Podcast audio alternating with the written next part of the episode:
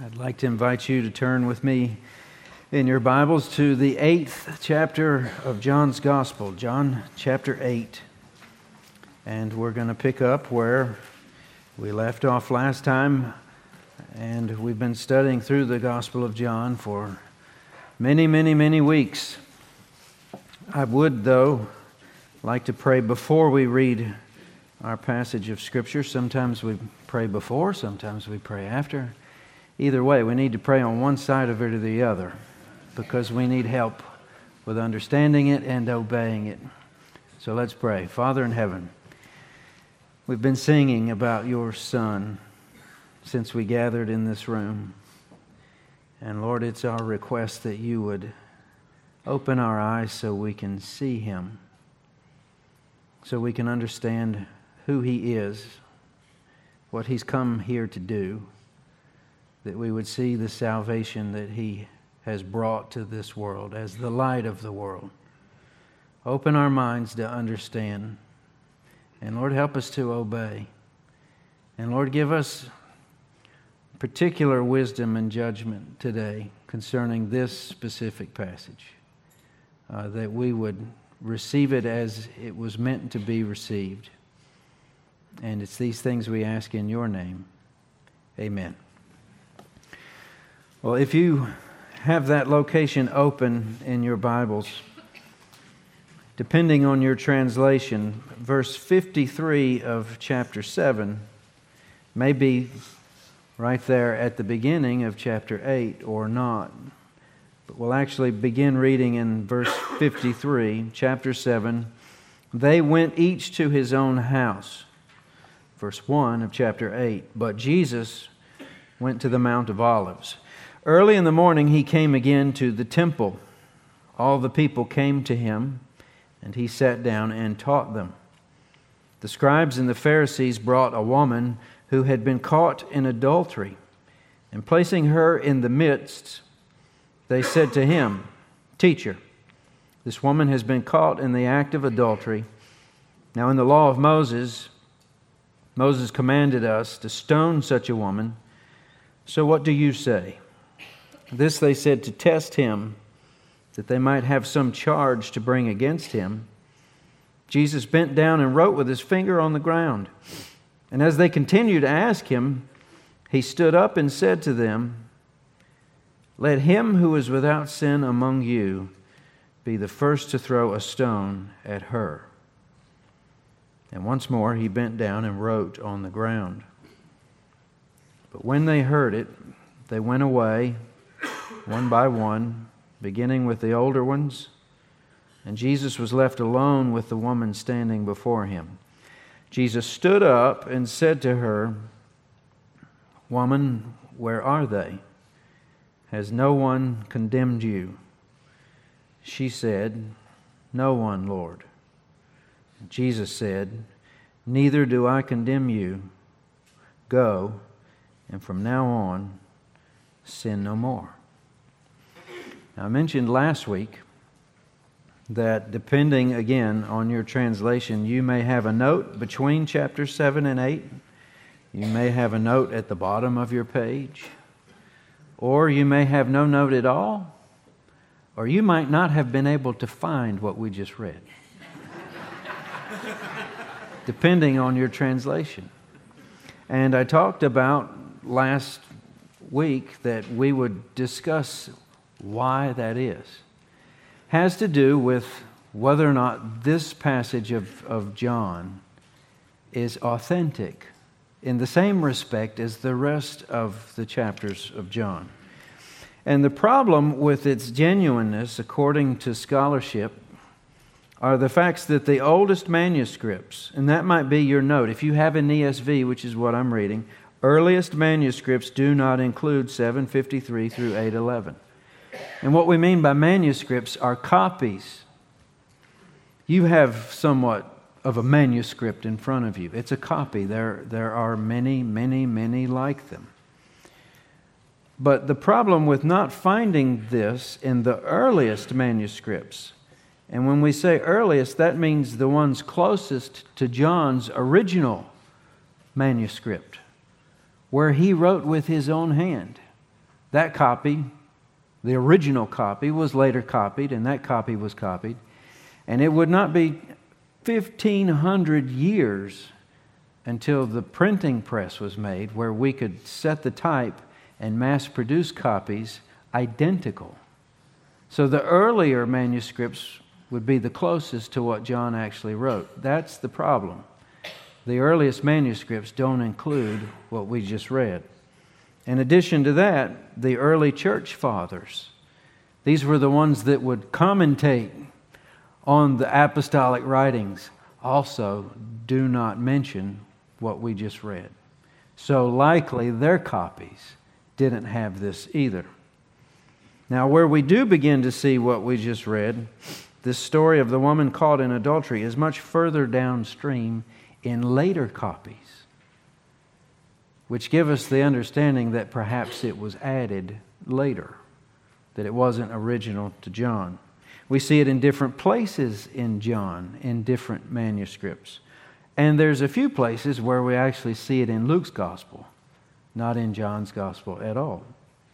So even though the copyist might not have known where to put this story once it surfaced, they did seem unwilling to discard it because most of our Bibles still have it. To be sure, saying that this story does not belong to John is not the same as saying that this story is unhistorical. You know what I mean by that? To say that John didn't write it is one thing, to say that it's not true is another. There are many books of the Bible, Hebrews in particular. We don't know who wrote that, but we consider it inspired scripture. And by the same scholarship, we have little reason for doubting that these events took place. And in addition to that, we can be sure that the story is true to the character of the Jesus we've seen so far in John.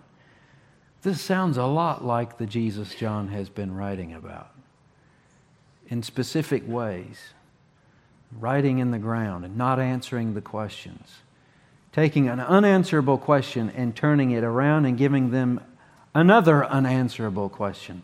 This sounds a lot like Jesus. Throughout the history of the church, it's been held that this little story is authentic. So I think it's certainly worth our while to study it in our series through John, even though most likely John didn't write it. So, with that said, and I hope in time on a Wednesday evening in the future, we can look at this specific issue rather academically, like we're in class, making notes and studying and adding up all the evidence that gives us our faith and the trustworthiness of the Bibles we have in our lap. But for this time, studying through John itself, what we'll do this morning is study this very dramatic narrative. And then, rather than making points of application, I think it's best to just view the one huge implication of the story and then find that same truth in another place in Scripture that has no worry as to who wrote it or whether or not it's authentic to its author. So, what we'll do is we'll see that what we're reading here is not the only place we find it. And if it turns out that this is not part of our Bibles originally as John wrote it, we've got no less a Bible because the truth is seen elsewhere. So, with that having been said, I want you to turn to Romans chapter 8. We're not going to read there yet. We're going to close there, but I want you to have it on hold. Stick your bulletin there in Romans chapter 8 because that's where we're going to finish. I like to hear Bible pages turning. Don't take my word for it. Look at it with your own eyes and think of it with your own mind and trust your own heart to it as God's Word. All right, the scene is set in verse 2.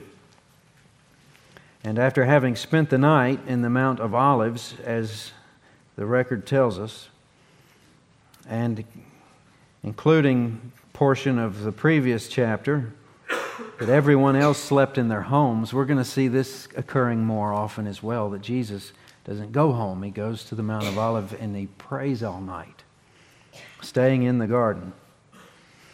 Then it tells us John returns to the temple early in the morning, and like he has been accustomed to seeing, a crowd gathers. And in this case, Jesus sits down to teach them. And that's what teachers did. Teachers would sit rather than stand. Earlier in chapter 7, where he was proclaiming that he uh, was the living water, if anyone thirsts, come to me, that was more a proclamation in the middle of the street with everyone standing there, crying out loud. This is different. He's sitting down, he's teaching, and people are listening. And what happens next, rather abruptly, is clearly a trap. We see this elsewhere in Scripture where the Pharisees come and they want to find a way to arrest him. They've been trying to do it, they haven't found the right time. They need to get him to say something on record that uh, is indefensible. So, this is their attempt. While Jesus is teaching, you can imagine what this looks like. He's in the temple courts, people are sitting and they're listening. There's a stir, and everyone turns to see what's going on. And a group of scribes and Pharisees, it mentions them both, are bringing a woman into the middle of the crowd. And they're pushing and they're shoving. Don't know if they're all seated in chairs or down or if people stand while Jesus is sitting. We, we don't know, but I think it'd be safe to assume this was quite a commotion. And the more we learn about the story, uh, whether or not this woman is willingly being dragged into this very public setting, that's for the history books but we try to imagine it with our mind. And as we read through it, and most of us know this story, it's very familiar to us. It's almost impossible to think through the, the scene without allowing our mind to be drawn into the, the spectacle of it all, really, the brutality of it. of all the things that one can be caught in and would rather the public never know, I think this is probably about as, as bad of a case as you could think. Everyone's looking at her and these men, and she's probably gathered up whatever she could, being caught, as they say, in the act. It's with the same indecency that they tell her story to everyone who's listening. And then they waste no time getting down to business. In the law, Moses said that this woman should be stoned. What do you say? We want you on record, Rabbi. So you can just imagine the, setting. No one's talking through this, no one's checking their phone they had such a thing. Everybody's completely fixed and waiting on Jesus to answer. Now, before the narrator here tells us what Jesus says, and he does something before he says something, gives us this little clue here, which is not unlike what John has done for us up until now. He gives us these editorial comments that betray what's going on in, in the background or in the motives of the people. Says they did this to test him so that they might have some charge to bring against him. And this actually accounts for a few things. Because they had courtrooms for this type of stuff, but this isn't happening in a courtroom. This is happening in the middle of Jesus teaching a, a, a mob of people in the court of the temple.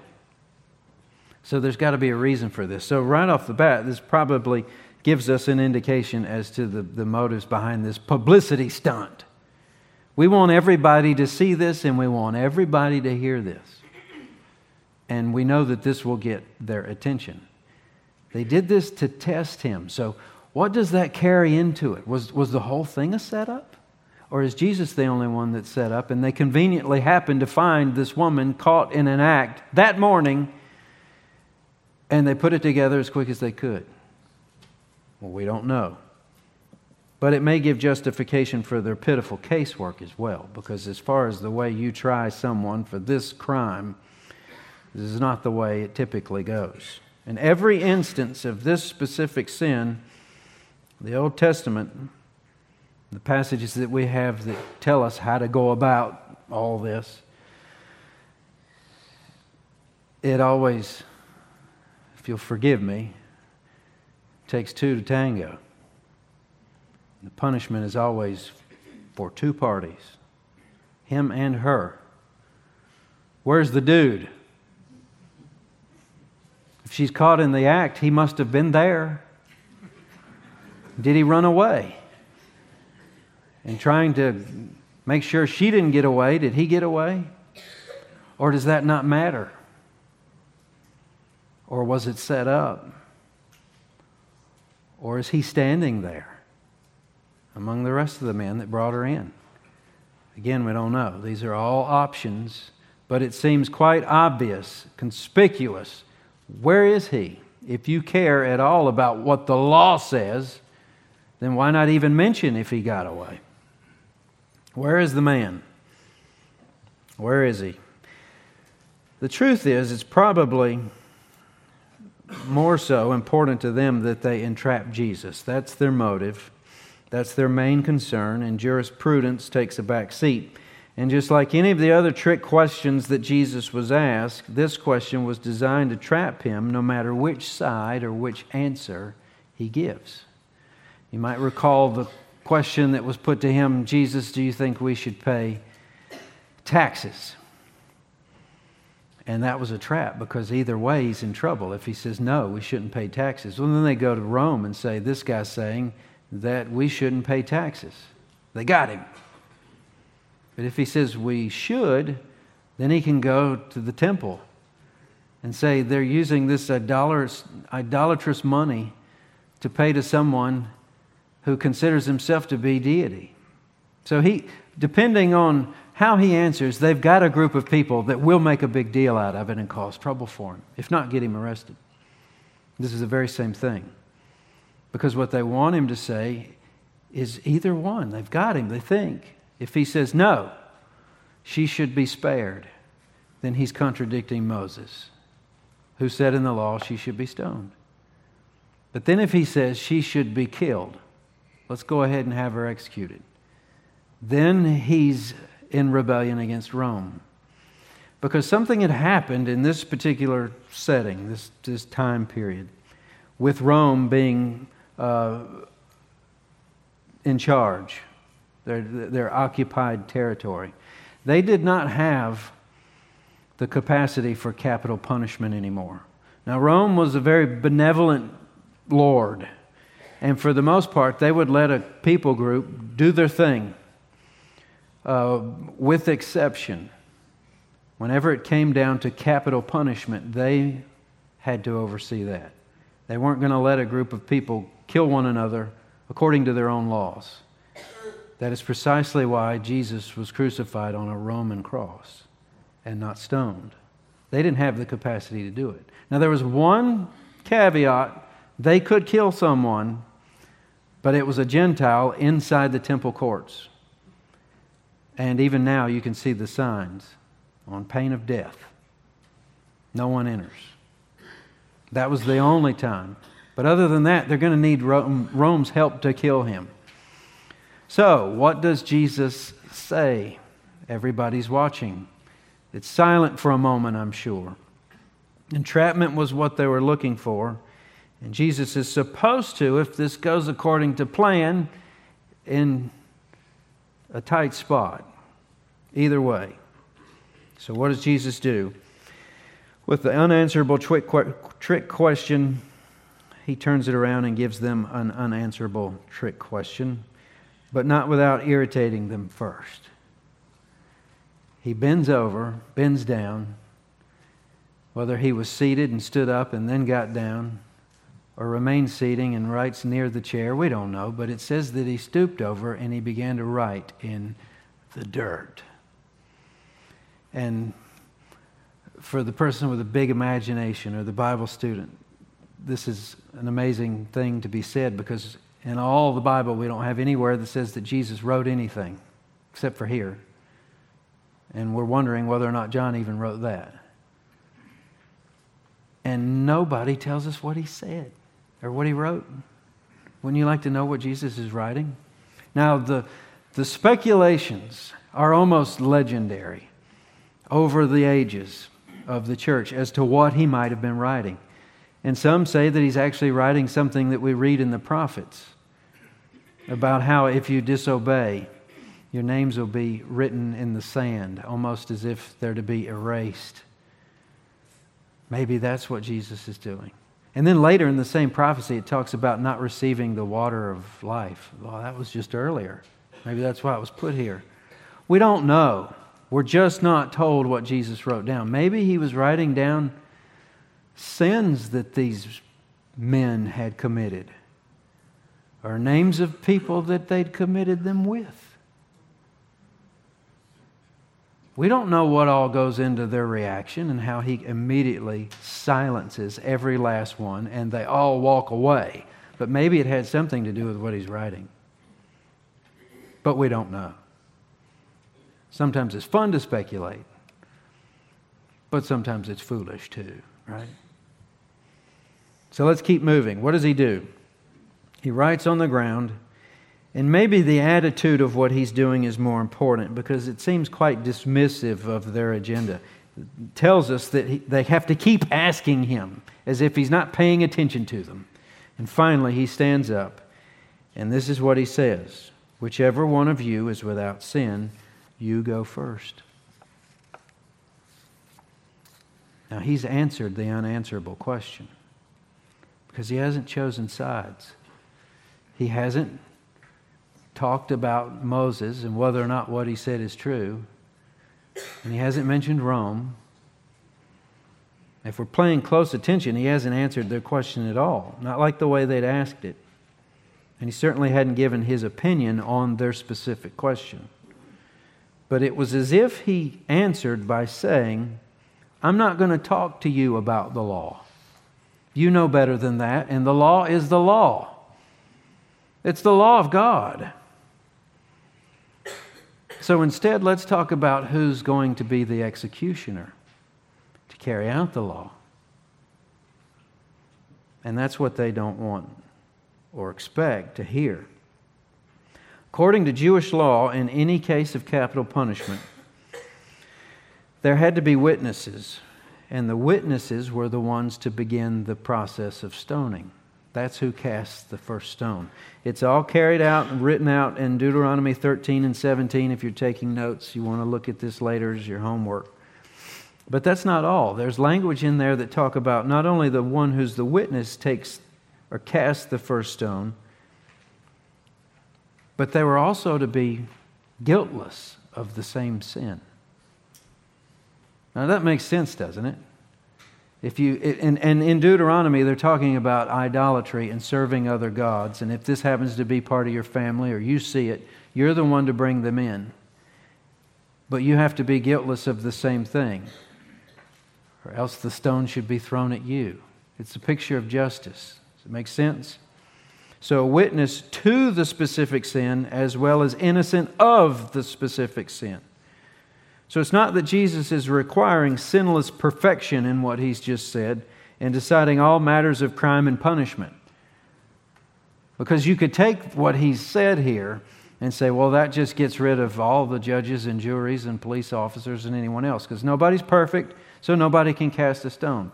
That's not what he's after here. And remember the pretense for the whole thing is dripping with hypocrisy, and entrapment is their motive. They've run all over justice. They're as guilty as she is, but in another way. And Jesus is calling them out on it. Rather, guiltlessness is what he's referring to. And these men are anything but. Entrapment was what they'd been there from the beginning, hypocrisy was no hurdle. They used this woman, and though we don't have access to what actually went on, you've got to wonder by the absence of the man involved into whether or not they used her in more ways than one. And all to get to Jesus. So if she was taken in the act and there's no witness, then who's going to cast the first stone? And it almost seems as if the emphasis is not necessarily if there's no witness, if there's anyone guiltless. Go first. Now, if we consider that as it is, witness to the sin as well as innocent of it, whichever one among you is without sin. Don't you think that sentence should put every last one of us out of the rock throwing business for the rest of our lives? Now, there are times where crimes will have to be punished. But this is as far as the hypocritical games we want to play, where we like to position ourselves on a ladder higher than someone who's lower than us by comparing ourselves. Those who had come to shame Jesus now walk away in shame. As a result, it says this happened from the oldest to the youngest. Now, we're not told what that means. What do you think it means? Are the older men more guilty? Are the younger men maybe not? They hadn't got around to it yet? Maybe are the older men wiser? Or maybe the older men have thrown more rocks and they're more ashamed.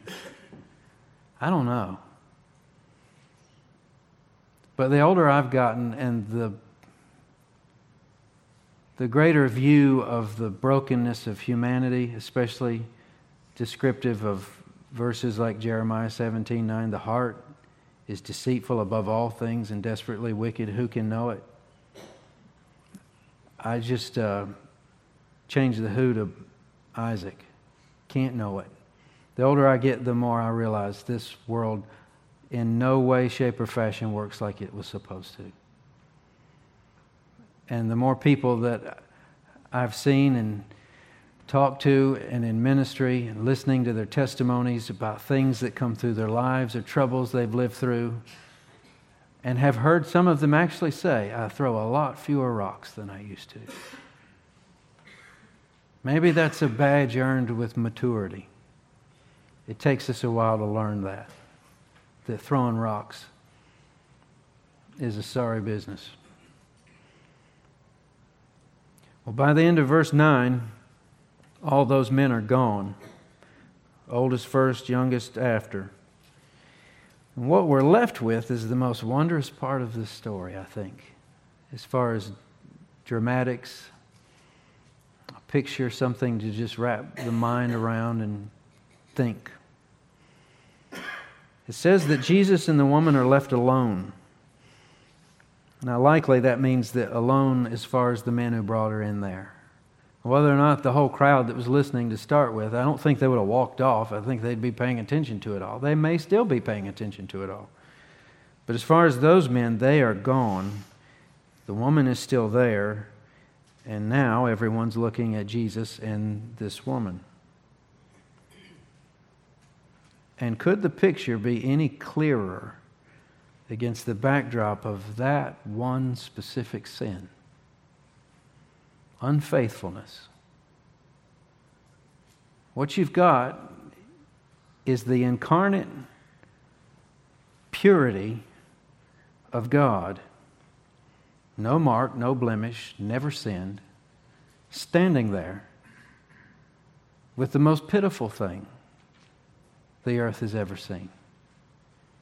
His creation, made in His own image, pronounced good when He was done with it, but defiled by sin. Spotted, marred, broken, and guilty. There's no question from beginning of the story to the end whether or not she's guilty. Now, as far as what Jesus has said up to this point, he has still upheld the law of Moses. He's only made clarifications as to who's qualified to be the executor, to take a stone and to cast it. There's actually one that is qualified to cast a stone in this story. He was. But what does he do? Well, he doesn't. And he continues to speak. There's very few words, but the weight of them seem to be massive. Glorious purity incarnate standing alongside convicted impurity. According to his own judgment, he's qualified as an executioner. But what does Jesus say? He calls her by the name he had used for his mother. In chapter 2, the wedding feast in Cana, he speaks to Mary, his mother. He uses the term woman. And we thought, well, that doesn't sound quite right. I don't refer to my wife as woman in our house. I certainly wouldn't say that in front of my dad at home, being my mother. But that's just the difference in the way we talk and the way they talk. This is quite respectful. It's the way that he introduces John to his mother to take his place at the cross when he says, Woman, behold thy son. That's the term that he uses to refer to this woman. Now just imagine the contrast. What do you think those men called her? They took her into custody and hauled her in in front of all those people to tell everybody what she'd done publicly. I'm sure they had some things that they called her. And there's been things that we've been called. Perhaps some of those things stick, perhaps some of them they're just hateful. But this is totally different. And we might even see a difference in the look on her face. I don't know. Because when she came in, I'm sure she was angry, horrified, maybe defiant. But there's no claim for innocence here or plead for mercy. Jesus simply asks the question Where are your accusers? She simply says, There are none. And then Jesus says the most beautiful thing a fallen, broken, sinful creature in his own image could ever hear. And we should have seen this coming because if we were to f- rewind, go to John 3. And it's right behind the most well known verse in all the Bible. And that's why I think it can get overlooked so much. It's verse 17 of chapter 3. John 3 17. For God did not send his Son into the world to condemn the world but in order that the world might be saved through him. So, what does Jesus say? Neither do I condemn you. And from now on, sin no more. Now, this is why I ask you to turn to Romans 8. So, flip over to where you stuck your bulletin. And I want to show you where we see the theological implications of what we've seen in this story illustrated so dramatically. I began with a few words on textual difficulties of this passage. So that's why we'll anchor this in something that we have no worries about textually. Let's just say, had the copyist chosen to omit that paragraph we've just studied because they didn't know where to put it? and we never read it, we wouldn't have any less, any more or less of a Bible. It's all right here in Romans. Maybe not without the drama. Maybe that's why they decided to keep it. The illustration is priceless. But let's just say we've got what we need. Paul's been explaining the work of Jesus for us through his death, and when he gets to verse 8, or chapter 8, he's beginning to lay out the implications. This is as precious to hear as what this woman heard said by Jesus. There is, therefore, now no condemnation for those who are in Christ Jesus. For the law of the Spirit of life has set you free in Christ Jesus from the law of sin and death. For God has done what the law, weakened by the flesh, could not do. By sending his own Son in the likeness of sinful flesh and for sin, he condemned sin in the flesh. What has he condemned? Sin. What was he not sent into this world to do? Condemn sinners. But the only way it works is to be in him. We could read on in chapter 3, after verse 17. To not receive the grace of God through the work of Jesus Christ is to be condemned already. But through what Jesus has done, there's no condemnation. Verse 4 In order that the righteous requirement of the law, have you lived up to that? Can anybody live up to that? No. Might be fulfilled in us. We get credit for it. Who walk not according to the flesh, but according to the Spirit. So if you wanted to just try to put this in a mind picture format, what had Jesus done for this woman during this story? He had put himself and his redeeming, atoning love and mercy between her and her sin. I'll separate you from your sin. I'll take that, and I'll give you what you don't have the ability to go and sin no more. Don't forget that last part because the world might say, All right, go. You're free to go. Who am I to say that you should do anything or be anything? I won't tell on you if you won't tell on me. Well, I'll just lay off each other. Not with Jesus. He says, Go and sin no more. Go and be changed. I've bought you. I can do this for you. So, the proper response to mercy received on account of past sins through salvation is purity in the future. So, if you want to write these things down, rapid succession, because we're drawing to a close, there are at least three things we've learned in this, both in what we've read in John's Gospel and in Romans, whether it's Paul or whether it's John or someone else. We're not condemned as Christians. In Christ, our sins are atoned for, washed away, and forgiven. We are not condemned. Number two, we are no longer enslaved. In Christ, we are no longer enslaved to our passions, but set free from the power of sin, just as we are set free from the penalty of sin. And number three, because we're not condemned and no longer enslaved, we're not the same. And only Jesus can do that. And just to show you that this story of forgiveness, this story that we hold preciously, we've heard it since we were children, perhaps, that seems to speak to us, and that the copyists and compilers and scribes didn't know what to do with it. They didn't throw it away. It's not just there, it's all over the New Testament. Theologically, it's explained in Romans. But then I think majestically it's explained in Titus. And we'll close with these words For we ourselves were once foolish, disobedient, led astray, slaves to various passions and pleasures, passing our days in malice and envy, hated by others and hating one another.